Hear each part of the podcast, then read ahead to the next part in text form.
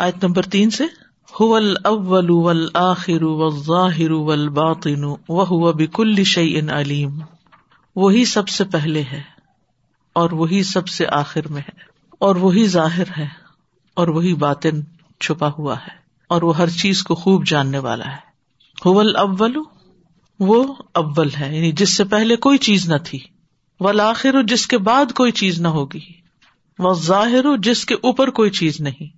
ول باطن جس سے پرے کوئی چیز نہیں۔ اللہ سبحان تعالی ہر چیز پر غالب ہے اور ہر چیز کا احاطہ کیے ہوئے ہے، کیونکہ وہ ہر چیز سے بلند ہے۔ اور باطن سے مراد اللہ نے ہر چیز کا احاطہ کیا ہوا ہے، کیونکہ وہ ہر چیز کے قریب ہے۔ ظاہری اور باطنی چیزوں پر غالب ہے۔ ظاہری اور باطنی چیزوں کو جاننے والا ہے۔ اول اور آخر جو ہے یہ زمانے کے اعتبار سے اور ظاہر اور باطن مکان کے اعتبار سے۔ پہلی دو صفات زمان اور دوسری دو مکان کے اعتبار سے۔ تو اللہ سبحان و تعالی اپنی ذات میں اول ہے۔ کیونکہ اگر اس سے پہلے کوئی چیز ہوتی تو اس سے اللہ کا مخلوق ہونا لازم آتا۔ جبکہ اللہ زوج اللہ ہی خالق ہے۔ اللہ خالق کل شہی تو وہی سب سے پہلا ہوا۔ تو اس کے علاوہ جتنی بھی مخلوقات اور موجودات ہیں، نہ یہ اللہ سے پہلے تھی، نہ ساتھ تھی۔ اول یعنی اللہ تھا اور اس کے علاوہ کچھ بھی نہ تھا۔ صحیح بخاری میں آتا ہے، کان اللہ و لم یقن شعی ان قبل و کان ارش الما تم خلق السماوات والارض و کتب فی ذکری کل شعی ان عمران بن حسین روایت کرتے ہیں کہ رسول اللہ صلی اللہ علیہ وسلم نے فرمایا، اللہ تھا اور اس سے پہلے کچھ بھی نہ تھا، اور اس کا عرش پانی پر تھا۔ پھر اس نے آسمانوں اور زمینوں کو پیدا کیا اور لوہے محفوظ میں تمام چیزیں لکھ دی جب ہم اللہ تعالی کی صفات کے بارے میں پڑھتے ہیں، تو بعض اوقات ہمارے دل میں شیطانی بس پیدا ہوتے ہیں کہ وہ کون ہے؟ اچھا عرش پانی پہ تھا، تو اس کا مطلب عرش تو تھا۔ نہیں، عرش بعد میں تھا، اللہ پہلے تھا۔ تو جب کسی کے دل میں کوئی وسوسا پیدا ہو، خاص طور پر اللہ تعالی کی ذات کے بارے میں، تو اس کو انہیں ناموں سے مدد لینی چاہیے۔ رسول اللہ صلی اللہ علیہ وسلم نے فرمایا، بے شک تم میں سے کسی کے پاس شیتان آ کر یہ کہتا ہے کہ تجھے کس نے پیدا کیا؟ تو وہ کہتا ہے اللہ نے، پھر وہ دوبارہ کہتا ہے اچھا تو پھر اللہ کو کس نے پیدا کیا؟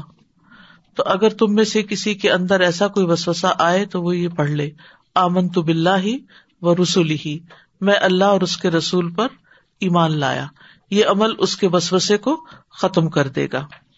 اسی طرح ان ناموں کو پڑھنے کا بھی حکم ہے کہ یہ نام پڑھنے سے بھی وسوسے دور ہوتے ہیں۔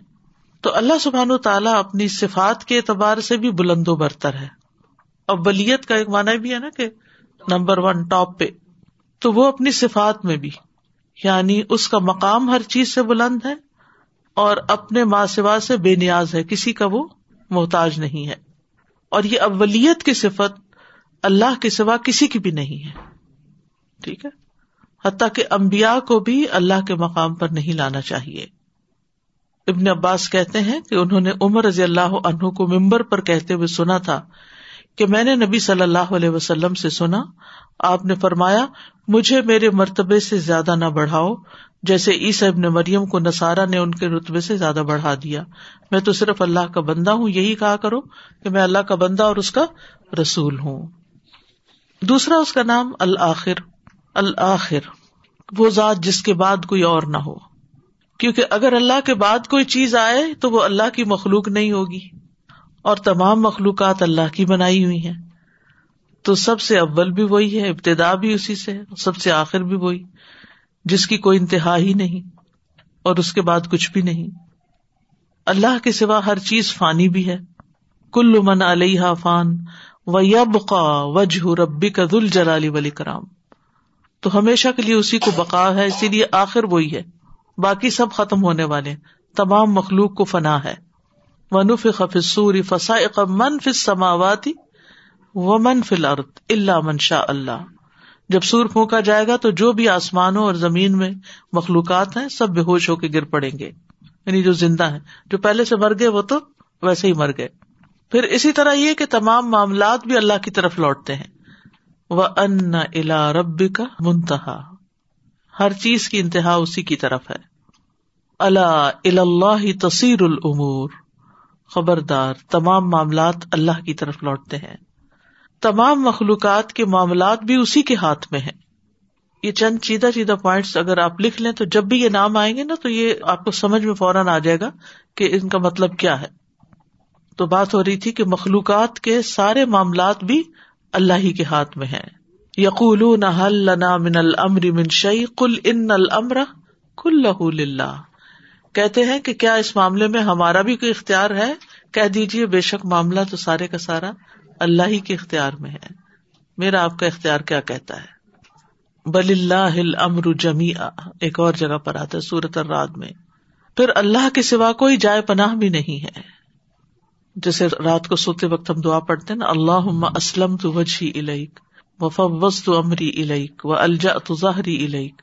رغبتم و رحبتن الیک لا ملجا و لا منجا من کا اللہ الیک تو اس لیے ہمیں ہر کام صرف ایک اللہ ہی کے لیے کرنا چاہیے اور ہمیشہ اس کی طرف واپس لوٹنے کو یاد رکھنا چاہیے۔ وہ ان الا رب کل منتہا و ان ہوا ادہ کا و اب کا و ان ہوا امات و احیا تو یہ ہے الآخر۔ پھر الظاہر۔ نبی صلی اللہ علیہ وسلم نے اس کی تفسیر بیان کرتے ہوئے فرمایا اللہ لئی صفو کا ہو شعی ان یہ وہ ذات ہے جس کے اوپر کوئی چیز نہیں. یعنی ساری مخلوقات اس کے تحت ہے وہ ساری مخلوقات سے اوپر ہے. اپنی ذات میں بھی اور صفات میں بھی. ظاہر کا بعض اوقات مانا کیا جاتا ہے کہ آبیس ہے، ظاہر ہے.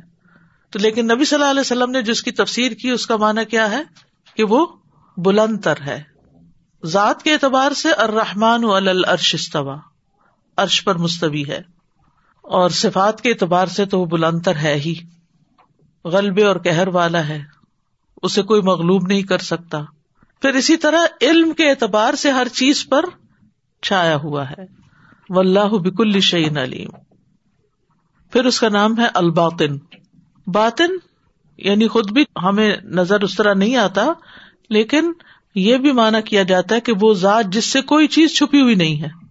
وہ اندر کی حقیقتوں تک کو بھی جانتا ہے۔ نبی صلی اللہ علیہ وسلم نے اس کی تفسیر کرتے ہوئے فرمایا الزی لئی سدو نہ شعی ان وہ ذات جس کے سامنے کوئی چیز نہیں یعنی کوئی چیز اس سے چھپی ہوئی نہیں، اس کے اور اس چیز کے بیچ میں کوئی حائل نہیں ہو سکتی، وہ ہر چیز کو جاننے والا ہے۔ یعنی ہمارے سامنے دیواریں اور پردے اور لوگ رکاوٹیں ڈال دیتے ہیں پیچھے کی چیز دیکھنے کے لیے، لیکن اس کے لیے کوئی بھی چیز چھپی ہوئی نہیں۔ ان اللہ اللہ اخوا علیہ شعی ان فلردی ولا فسما صورت عال عمران میں آتا ہے نا کہ اللہ تعالیٰ سے آسمانوں اور زمین میں کچھ بھی چھپا ہوا نہیں۔ کچھ بھی مخلوقات سے چھپا ہوا نہیں۔ لاتدرک الابسار وہ یدرک الابسار اسے نگاہیں نہیں پا سکتی، وہ نہیں دیکھ سکتی، لیکن وہ سب نگاہوں کو پا لیتا ہے اور نہایت باریک بین اور سب کی خبر رکھنے والا ہے۔ پھر یہ کہ مخلوقات میں سے کسی نے بھی اللہ کو نہیں دیکھا۔ بعض کا خیال ہے کہ نبی صلی اللہ علیہ وسلم نے معراج کے موقع پر دیکھا ہے، لیکن اصل وہ جو دیکھنے والی بات ہے، وہ سدرت المنتہا کی طرف اس کا اشارہ جاتا ہے۔ قرآن مجید میں آتا ہے من آیات رب ہل کبرا اللہ کی بڑی بڑی نشانیوں کو دیکھا ہے۔ ابو ذر کہتے ہیں کہ میں نے یہ سوال نبی صلی اللہ علیہ وسلم سے پوچھا کہ کیا آپ نے اپنے رب عزب اجلّہ کو دیکھا ہے؟ تو انہوں نے فرمایا، وہ نور ہے، میں اسے کہاں دیکھ سکتا ہوں؟ اور مخلوق جو ہے وہ اس کا دیدار برداشت ہی نہیں کر سکتی۔ اسی لیے جب علیہ السلام نے یہ مطالبہ کیا تھا، تو وہ تجلی برداشت نہیں کر سکے تھے۔ کہاں یہ کہ وہ اللہ تعالی کو دیکھتے۔ صحیح مسلم میں آتا ہے، ابو موسا کہتے ہیں کہ رسول اللہ صلی اللہ علیہ وسلم نے ہم میں کھڑے ہو کر پانچ باتیں فرمائی نمبر ایک، بے شک اللہ تعالیٰ سوتا نہیں، اور نہ ہی سونا اس کی شان ہے۔ نمبر دو، وہ میزان اعمال کو جھکاتا اور بلند کرتا رہتا ہے۔ نمبر تین، اس کی طرف رات کا عمل دن کے عمل سے پہلے اور دن کا عمل رات کے عمل سے پہلے اٹھایا جاتا ہے، بلند کیا جاتا ہے۔ نمبر چار، اس کا حجاب نور ہے اور دوسری روایت میں آتا ہے، آگ ہے۔ نمبر پانچ، اگر وہ اسے کھول دے، تو اس کے چہرے کی شوائیں جہاں تک اس کی نگاہیں پہنچتی ہیں، اس کی مخلوق کو جلا دیں۔ تو موت سے پہلے رب کو نہیں دیکھا جا سکتا، دنیا میں نہیں دیکھا جا سکتا۔ اللہ تعالیٰ نے پردے کے پیچھے سے موسا علیہ السلام سے کلام کیا تھا۔ ابو داود کی روایت میں آتا ہے، آدم علیہ السلام نے موسا علیہ السلام سے کہا، آپ کون ہیں؟ انہوں نے کہا، میں موسا ہوں۔ کہا، آپ ہی بنی اسرائیل کے وہ نبی ہیں جن سے اللہ نے پردے کے پیچھے سے کلام کیا اور اپنے اور ان کے درمیان اپنی مخلوق میں سے کسی کو واسطہ نہیں بنایا یعنی فرشتوں کے ذریعے نہیں، بلکہ ڈائریکٹ مس علیہ السلام نے کہا جی ہاں۔ قیامت کے دن رب کو دیکھا جائے گا، دیکھا جا سکتا ہے۔ نبی صلی اللہ علیہ وسلم نے فرمایا ان نقم ستر نہ رب کم بے شک تم اپنے رب کو صاف صاف دیکھو گے۔ ایک اور روایت میں آتا ہے جری رضی اللہ عنہ کہتے ہیں جری البجلی۔ کہ ہم نبی صلی اللہ علیہ وسلم کی خدمت میں بیٹھے ہوئے تھے کہ آپ نے چودہویں رات کے چاند کی طرف دیکھ کر فرمایا، تم لوگ ضرور اپنے رب کو اسی طرح دیکھو گے، جس طرح اس چاند کو دیکھ رہے ہو۔ کہ تمہیں اس کے دیدار میں کوئی مشقت برداشت نہیں کرنی پڑتی۔ یعنی سامنے نظر آ رہا ہے۔ بس اگر تم میں طاقت ہو یعنی اگر دیکھنا چاہتے رب کو تو کیا کرو؟ سورج طلوع ہونے کے پہلے اور سورج غروب ہونے کے بعد کی نمازوں میں سستی نہ کرنا۔ کون سی دو نمازیں بنی؟ فجر اور مغرب۔ فجر کو بھی اول وقت میں پڑھنا چاہیے۔ اور مغرب۔ مغرب کا وقت بھی بہت تھوڑا ہوتا ہے نا۔ یہ نہیں کہا کہ اس کو پڑھتے رہنا، کہا سستی نہیں کرنا۔ سستی جب ہوتی ہے تو کیا ہوتا ہے؟ اچھا بھی پڑھتے ہیں، کیونکہ سو رہے ہوتے ہیں نا، تو اٹھنا ہوتا ہے تو پھر اچھا بھی اٹھتے اٹھتے اٹھتے سستی، لیٹ ہو جاتی یا کبھی کزا ہو جاتی۔ اور مغرب کی بھی اسی طرح اچھا یہ کام ختم کر لو اچھا یہ وہ کر لوں وہ کر لوں وہ کر لوں اور پھر تو اگر ہم چاہتے ہیں کہ رب کا دیدار کریں تو پھر سب سے پہلے عبادت یعنی جب دل میں خیال آتا نا، کیا کروں کہ اپنے رب کو دیکھ سکوں؟ کیا کروں کہ رب کو راضی کر سکوں؟ تو پھر اس وقت سب سے بڑی بات جو سوچنے کی ہے وہ ہے کہ اپنی نمازیں ٹھیک کر لیں۔ اوقات کے اعتبار سے خوشو و خزو کے اعتبار سے، ہر اعتبار سے۔ جس کی نمازیں ٹھیک ہو گئی اس کا سب کچھ ٹھیک ہو گیا۔ تو مومن جو ہوتے ہیں، وہ بن دیکھے رب سے ڈرتے دیکھا نہیں، پھر بھی ڈرتے ان الدین یکشا ربا ہوں بلغئی بن دیکھے اس کی اطاعت کرتے ہیں۔ تو ان ناموں سے ایک دعا بھی ہے۔ کون سی دعا ہے وہ؟ رات کو سوتے وقت یہ دعا پڑی جاتی ہے۔ یہ حضرت فاطمہ کو نبی صلی اللہ علیہ وسلم نے سکھائی تھی۔ اللہ مرب سماوات و رب الردی و رب العرش العظیم۔ ربنا و رب کل شعین فالق الحب من و منزل التورات والانجیل والفرقان۔ اعوذ بک من شر کل شعین انت آخذ بناصیتی۔ اللہم انت الاول فلیس قبل کشی یہ اب آپ دیکھے دعا کے الفاظ خود بخود الفاظ کی وضاحت کر رہے ہیں۔ انت الاول فلیس قبل کشی و انت الآخر فلیس بعد کشی و انت الظاہر فلیس فوق کشی تو اس سے اوپر کوئی چیز نہیں۔ وہ انت الباطن فلیس دون کشی یعنی کوئی چیز تجھ سے چھپ نہیں سکتی۔ دون کا نہیں یعنی کہ بیچ میں کچھ اور نہیں آتا۔ اقد ان دین و اغن نام الفقر۔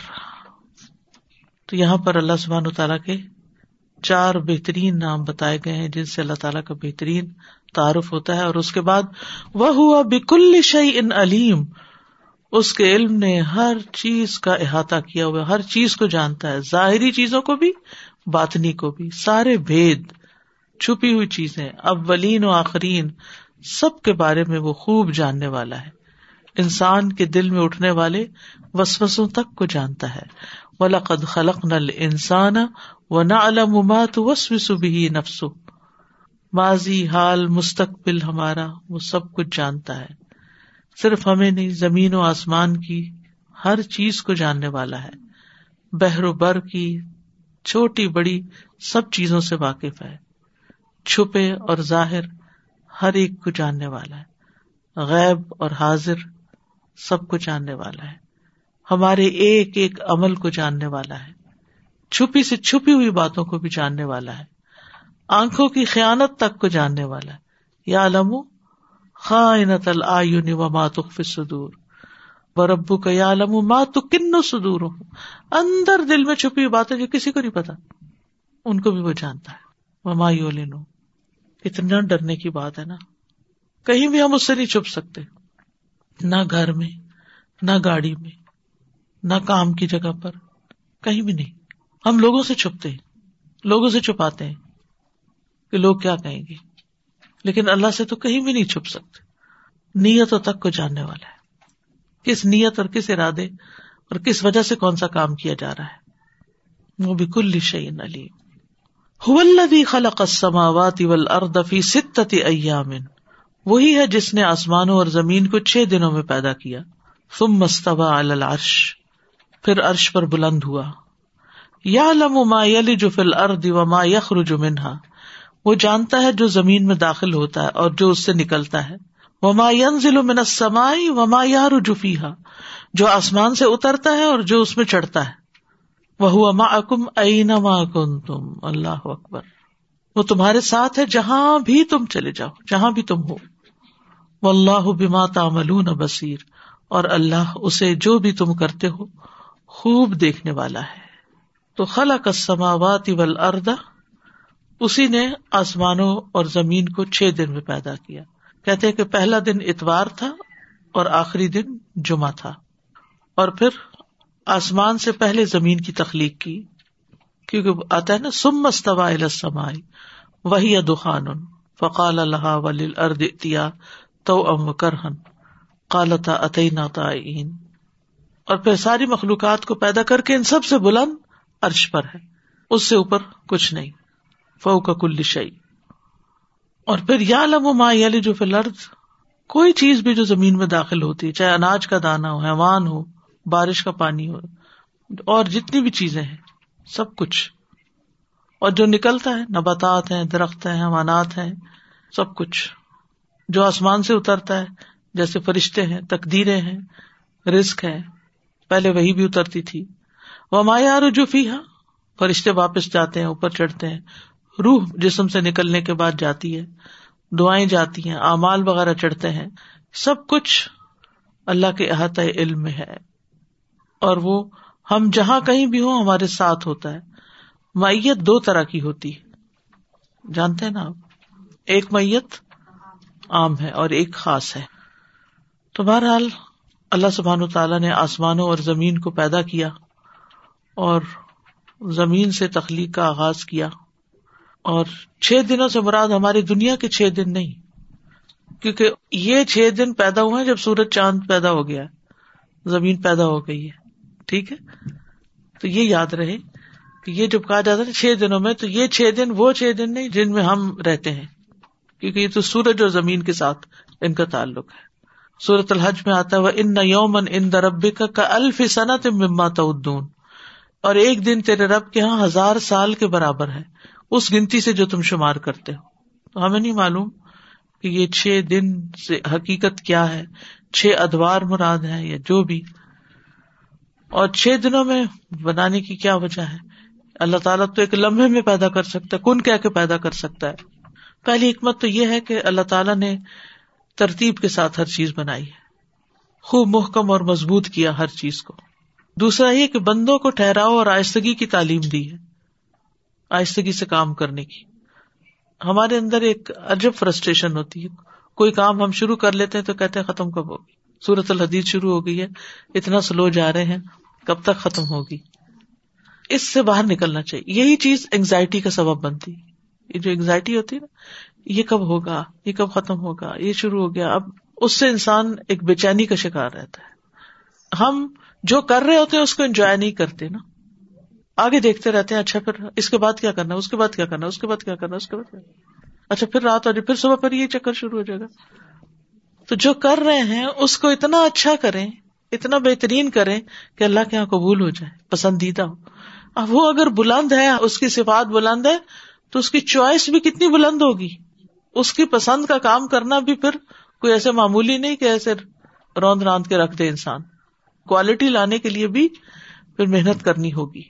اور کوالٹی جب بھی آتی ہے، جب انسان آرام سے کام کرے اور آرام سے اس کو بہترین طریقے سے مکمل کرے۔ آپ دیکھیں، اس نے کھانا ہی پکانے کی بات ہے نا۔ مجھے کو بتا رہا تھا کہ ایک ایسا کوکر آیا جو پتا نہیں اتنے منٹ میں کھانا بنا دے۔ کا اللہ کی پناہ اس سے۔ اب اس میں پھر اتنی تیزی سے جو چیز ہوگی تو اس کی کوالٹی کیا ہوگی؟ اگر اس کے اندر جو غذائیت ہے ساری، اس کا اللہ جانے کیا حال ہوتا ہوگا؟ کیونکہ جتنی بھی انسٹنٹ فوڈس ہیں، کوئی بھی چیز، حتیٰ کہ اگر آپ تیزی سے پورا پانی پی جاتے ہیں، تو وہ بھی فائدہ مند نہیں ہے۔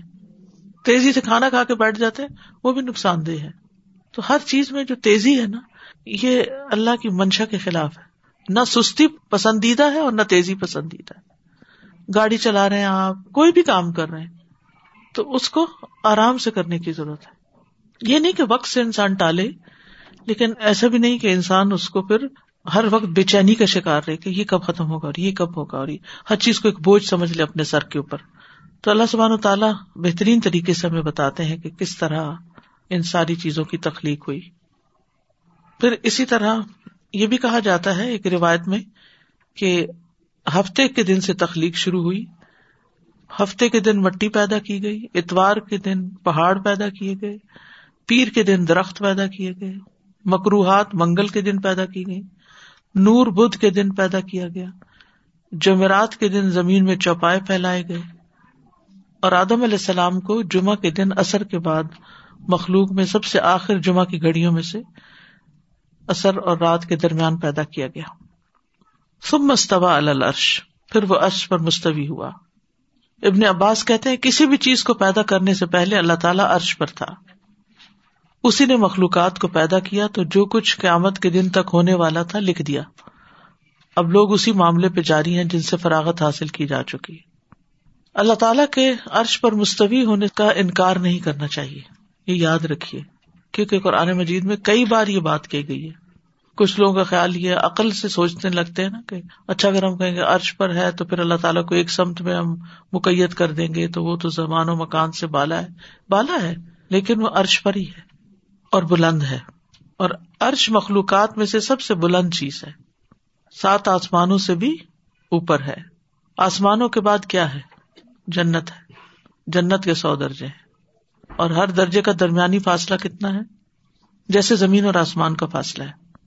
فردوس اعلیٰ ترین جنت ہے۔ اس سے جنت کی چار نہریں نکلتی ہیں۔ اس کے اوپر عرش ہے۔ رب لی اند کا بیتن فل جن اسی اعتبار سے کہا گیا۔ ساتویں آسمان اور عرش کے درمیان ستر ہزار حجاب ہے ساتویں آسمان پر عظیم بیت المامور بھی ہے۔ سات آسمانوں کے اوپر پانی اور پانی کے اوپر عرش یعنی جنت اور پھر پانی۔ اب یہ اس کی اصل حقیقت تو اللہ ہی کو پتا ہے، لیکن جس طرح ذکر آتا ہے اسی طرح بیان کیا جاتا ہے۔ کرسی کے مقابلے میں سات آسمان کیسے ہیں؟ جیسے بیابان میں کوئی چھلا پڑا ہو، اور کرسی کے مقابلے میں عرش کا حجم پھر اسی طرح ہے، جیسے چھلے کے مقابلے میں بیابان کا وجود۔ حاملین عرش جو عرش اٹھائے ہوئے ہیں، ان کی بلندی کا اندازہ آپ لگائیں کہ کانوں کی لو سے کندھے تک کا فاصلہ یہ جو اتنا فاصلہ یہ سات سو سال کی مسافت کا ہے۔ اس کے باوجود اتنے ہمبل ہیں کہ اپنے رب کی تصویر بیان کرتے رہتے ہیں۔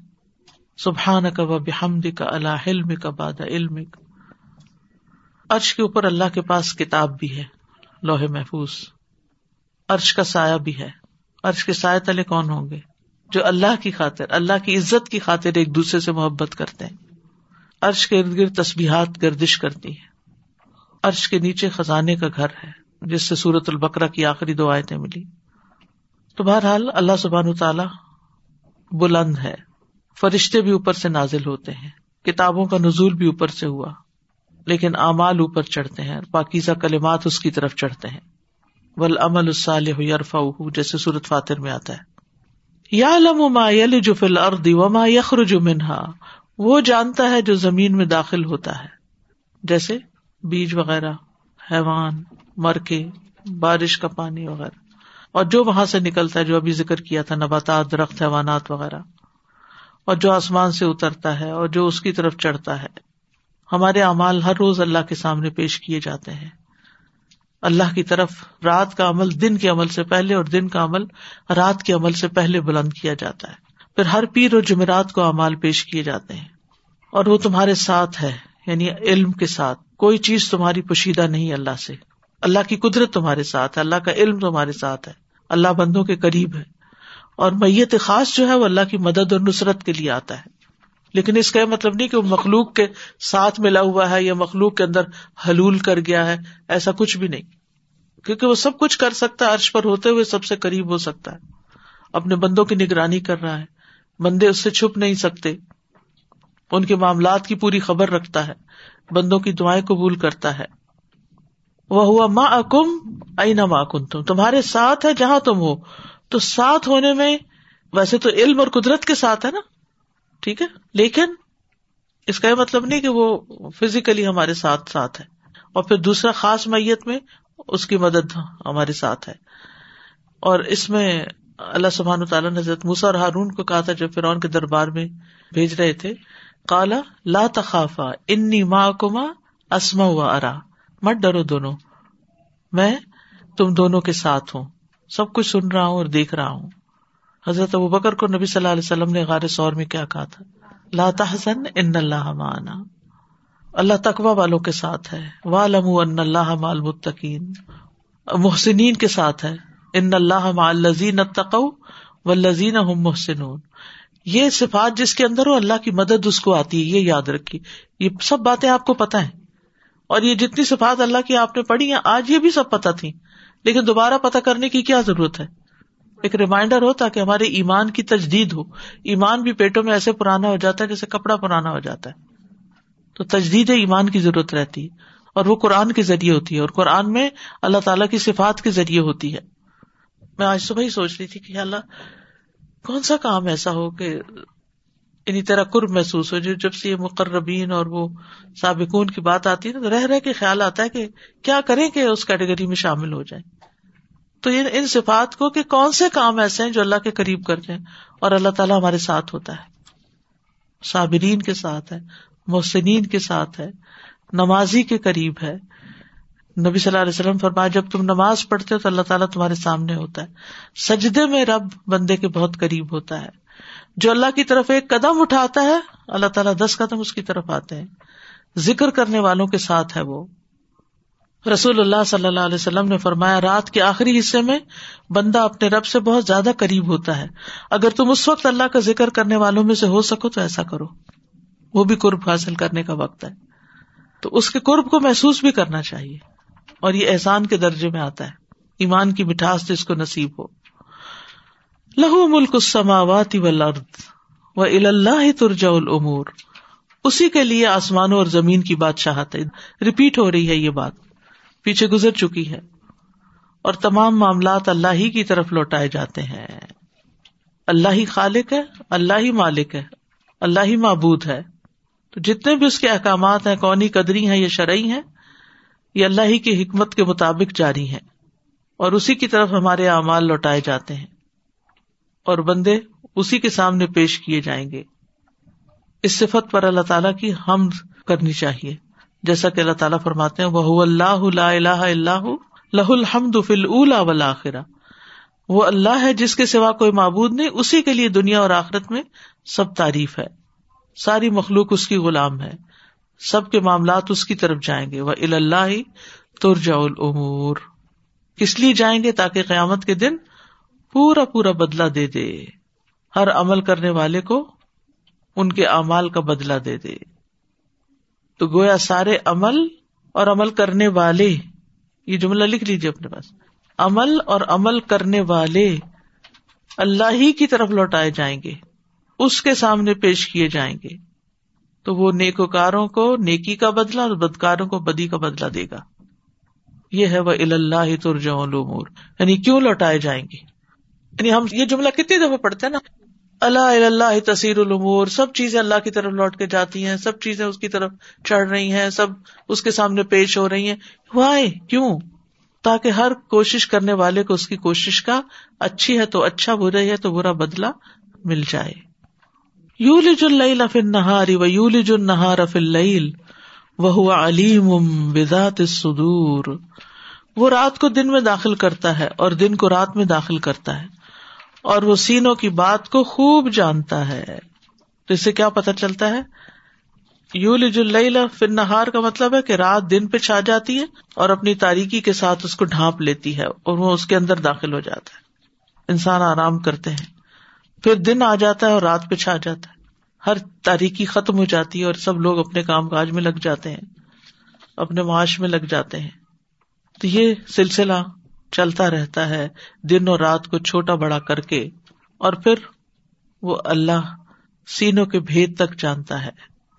یعنی کائنات میں جتنے بھی لوگ ہیں، ان سب کے دلوں میں جو خیالات ہیں، ان کو اچھی طرح جانتا ہے۔ اوپر بھی اللہ کے علم کی بات ہے یہاں بھی اللہ تعالیٰ کے علم کی بات ہے۔ مخفی سے مخفی باتیں جو ہیں، اس کو معلوم ہے۔ چھوٹے سے چھوٹے راز کو بھی وہ جانتا ہے۔ کوئی چیز اس سے چھپی ہوئی نہیں۔ تو بنیادی طور پر یہ اللہ تعالی کی صفات ہے جو ہم سب کو یاد رکھنی چاہیے اور جن کے مطابق ہمیں اپنی زندگی بسر کرنی چاہیے۔ اور یہ جو ہے نا کہ دلوں میں جو کچھ ہے اس کو وہ جانتا ہے۔ تو وہ دلوں کو دیکھتا ہے۔ کون سا دل ہدایت کے قابل ہے کہ اس کو ہدایت دے دی جائے؟ اور کون سا دل اس قابل نہیں کہ اس کو ہدایت دی جائے جو بھٹکنا چاہتا ہے، اس کو بھٹکا ہی دیا جائے؟ تو یہ جو بات ہے نا، یہ معمولی بات نہیں ہے۔ وہ علیم امبزات اس سدور جو سینوں کے اندر ہے، وہ سب کچھ اس کو پتا ہے۔ اس لیے بندوں کو تو ہم جتنی مرضی اپنی صفائیاں پیش کر لیں۔ ہم بندوں سے بہت کچھ چھپا سکتے ہیں، اپنی نیتیں، اپنے ارادے، اپنے خیالات، اپنی بہت کچھ۔ بہت سی منفی ذہنیت۔ لیکن اللہ سے تو کچھ بھی نہیں چھپا ہوا۔ اور فیصلہ بندوں نے نہیں کرنا ہمارا، جن سے ہم کچھ چھپا جائیں۔ فیصلہ اس نے کرنا ہے۔ تو یہ بہت پاورفل آیا تھا وہ علیم بذات الصدور۔ جو سینوں کے اندر ہے، اس کو بھی خوب جانتا ہے۔ هو الأول والآخر والظاهر والباطن۔ وهو بكل شيء عليم۔ هو الذي خلق السماوات والأرض في ستة أيام ثم استوى على العرش۔ يعلم ما يلج في الأرض وما يخرج منها وما ينزل من السماء وما ينزل من السماء وما يعرج فيها وهو معكم أينما كنتم والله بما تعملون بصير له ملك السماوات والأرض وإلى الله ترجع الأمور يولج الليل في النهار ويولج النهار في الليل وهو عليم بذات الصدور۔ اگر ساری آیات کو آپ دیکھیں، اللہ تعالیٰ کی صفات دیکھیں اس میں۔ العزیز، الحکیم، لہو ملک، ملکیت، مالک۔ یو ہی و یومیت اس کے افعال۔ وہ اللہ کل شین قدیر، اس کی قدرت۔ الاول الآخر الظاہر، الباطن۔ الخالق و الزی خلق السماوات والارض۔ پھر اس کا استباع پھر علم یا لما یلج فی الارض وما یخرج منها وما ينزل من السماء وما يعرج فيها اس کی معیت وہ معکم اینما کنتم واللہ بما تعملون بصیر۔ اس کا البصیر ہونا، دیکھنا۔ پھر لہو ملک، اس کی ملکیت اسماوات و لرد و اللہ ترجا العمور پھر یو لج اللہ اس کی قدرت کے نشان یعنی اس کے جو افعال ہیں۔ یو لج اللہ فن نہاری و یو لج النہار فی اللیل۔ اور پھر وہ علیم بذات الصدور تو بار بار علم اور اس کی قدرت اور اس کی پاور کا اظہار ہو رہا ہے کہ یہ ہے تمہارا رب۔ اب دیکھ لو کہ تم نے اس کے ساتھ کیا معاملہ کرنا ہے۔ السلام علیکم۔ وعلیکم السلام۔ ایک سوال ہے میرا کہ جو آیت ہم نے ابھی جو آخری پڑھی ہے تو اس میں جو اللہ تعالیٰ نے بتایا کہ یولج اللہ یولج النہار فی اللیل اور اس کے بعد جو اپنی صفت بیان کی ہے کہ وہ علیم و بذات الصدور اس کا ربط سمجھ نہیں آیا مجھے۔ مطلب دن رات اور رات کے دن میں داخل ہونے کے بعد کا جو ذکر ہے کہ وہ اصل میں اس کی قدرت ہی کا اظہار ہے کہ ایک طرف وہ اتنا بڑا چینج لاتا ہے یعنی پوری کائنات کے اندر ایک تبدیلی آتی ہے اور دوسری طرف وہ باریک سے باریک چیز کو بھی جانتا ہے۔ ایک طرف استباہ کا ذکر ہے اور ایک طرف جو زمین میں جا رہا ہے اس کو بھی جانتا ہے۔ یعنی وہ بلند ہوتے ہوئے بھی مائنیوٹ سے مائنیوٹ چیزوں کو بھی جانتا ہے۔ مطلب اونچا اور نیچے کا پیر جو ہے وہ اس میں جی۔ جزاک اللہ ہے ایک بات اور کہنا چاہوں گی کہ کچھ عرصے پہلے ایک لیکچر سننے کا اتفاق ہوا۔ جو صاحب تھے اس میں وہ کافی نون پرسنالٹی ہیں، لوگ ان کو کافی سنتے ہیں، لیکن ان کی ایک بات بہت ہی عجیب لگی۔ اب جیسے ہماری تو عربی کی اتنی معلومات علم نہیں ہے ہمارا، تو جس طرح آپ نے بیان کیا سب کی میٹنگس میں کہ ماضی حال مستقبل مطلب مسلسل کرنے کا، اور جس طرح اللہ نے حکم دیا ہے تصویر کرنے کا، ان کے خیال میں کہ یہ ہم نے اپنی جانوں پہ ظلم کیا ہوا ہے۔ ہمیں آلریڈی معلوم ہے کہ اللہ سبحانہ تعالیٰ کے نام کیا ہے اسماء الحسنہ جو اس کی صفات ہیں وہ اس کے نام ہیں۔ تو انہوں نے مثال اس سے دی کہ جیسے کہ اگر فرض کریں آپ کے والد صاحب کا نام آصف ہے تو کیا آپ سارا دن آصف آصف کرتے رہیں گے اس کو؟ یہ تو آپ نے خود اپنی جان پہ آپ کو یہ نام پتا ہے آپ جانتے ہیں اس کو۔ تو آپ کو ایک ہی چیز کو کرنے کا اگر آپ یہی کرتے رہیں گے تو پھر آپ سارے دن میں پروڈکٹیو کام کیسے کریں گے؟ اس لیے مسلمان۔ اور بڑی کراؤڈ نے ان کی اس بات پہ اکتفا کیا۔ اصل میں جب ہم لاجک بہت زیادہ لے آتے ہیں اپنی باتوں میں۔